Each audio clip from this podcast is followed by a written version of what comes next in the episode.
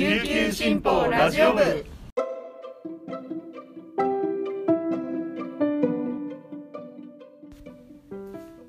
おはようございます。沖縄から届ける声の長官琉球新報ラジオ部かっこ仮免許運転中です。2021年4月28日水曜日本日のパーソナリティはデジタル推進局デジタル編集グループの大城典子が担当します。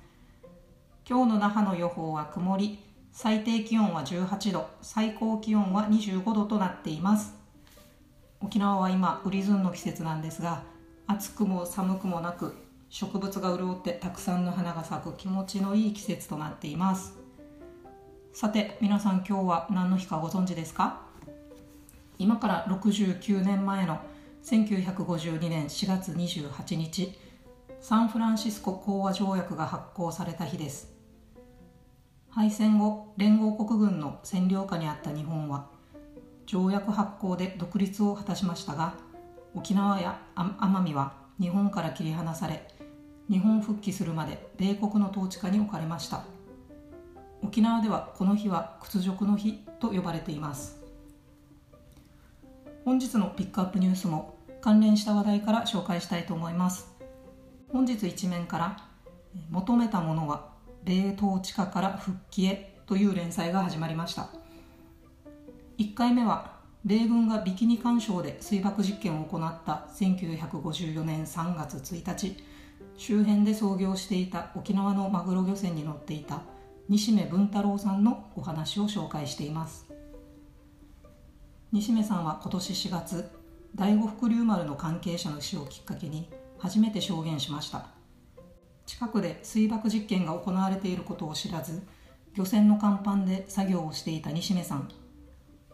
あの日空から埃のようなものがひらひらと落ちてきたと振り返ります。あれは今思うと死の灰だったんじゃないかと語っています。西目さんのさらに詳しいお話は琉球新報のウェブサイトに掲載していますのでぜひアクセスしてみてください。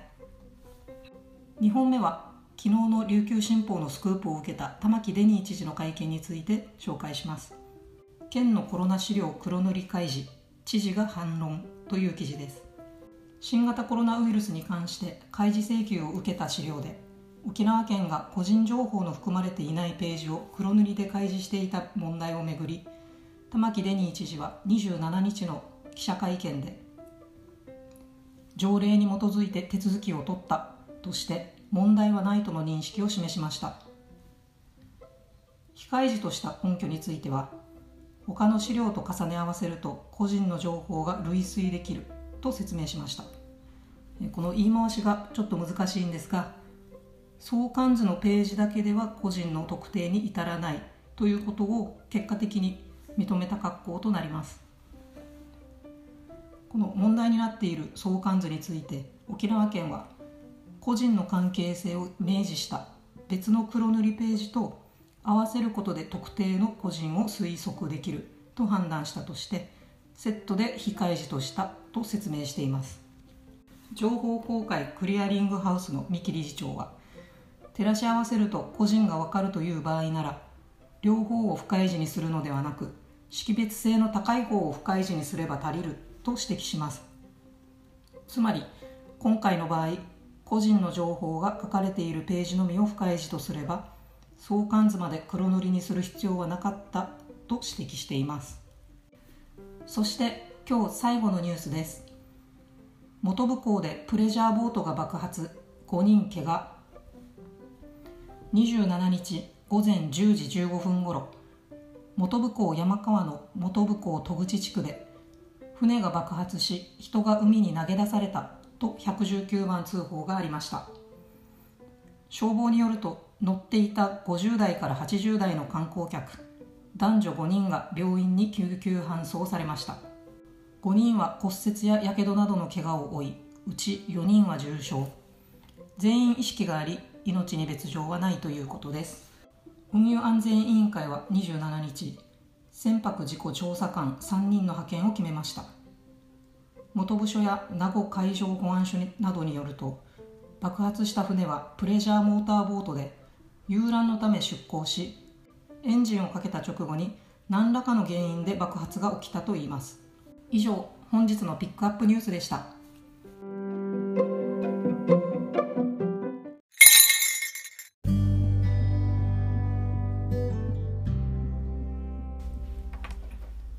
続いては記者のおすすめ記事を紹介する一押し記者解説のコーナーです。パーソナリティはデジタル推進局デジタル編集グループの大城典子が担当します。そして今回の解説部員は琉球新報編集委員の小那覇康武さんです。よろしくお願いします。はいよろしくお願いします。今日はあの小那覇さんがずっとやってる、えーと、連載ですね「セピア色の春高校人国旗」という連載についてちょっと紹介してもらいたいなと思ってお呼びしました。よろしくお願いします、はい、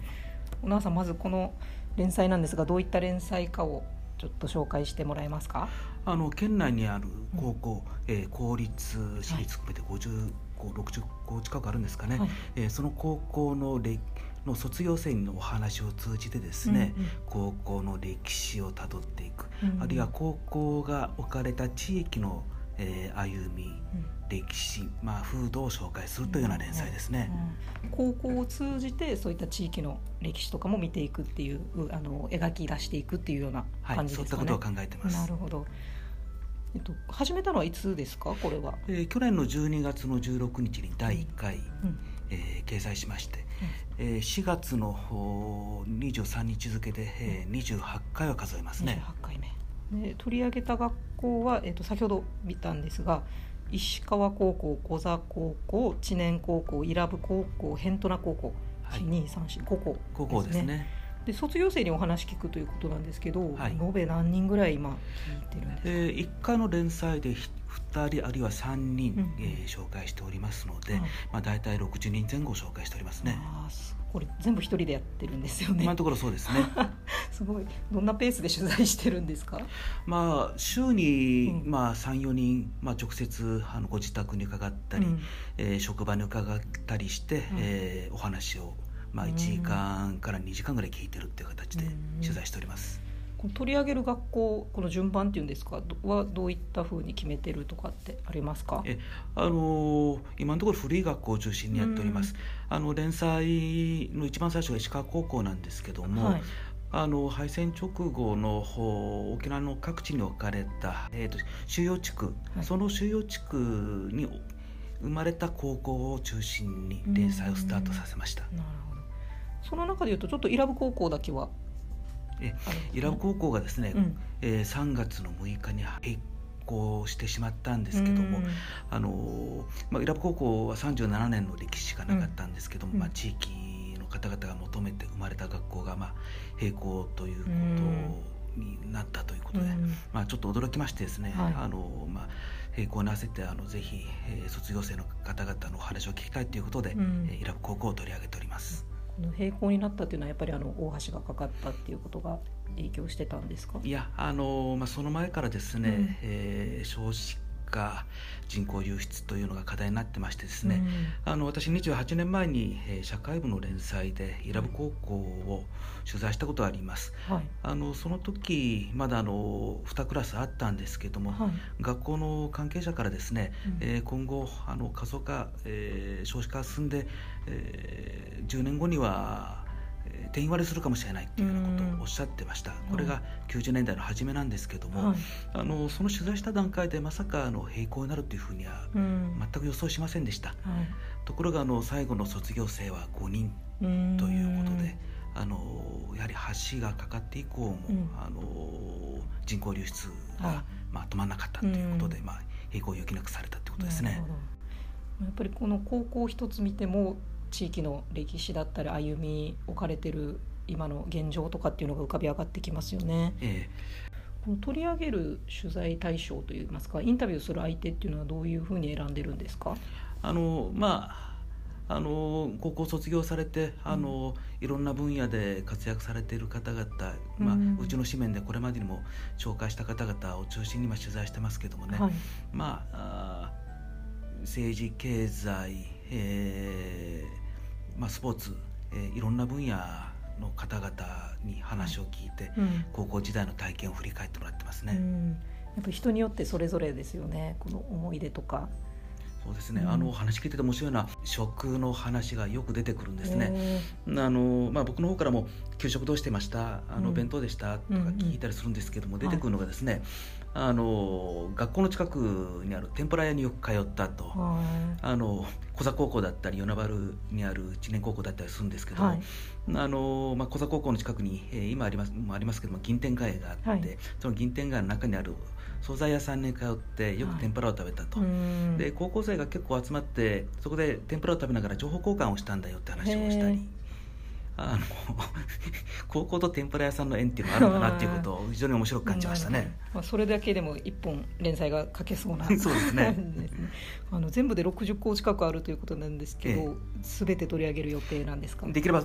まあ、そのつもりですね。なるほど、はい、こう掲載は、えーと、今今のところ、えー、火曜日金曜日の3面というところで、はい、火曜日と金曜日の3面ですね、はい、週2回。週2回です。なるほど。ぜひ気になった方はあの琉球新報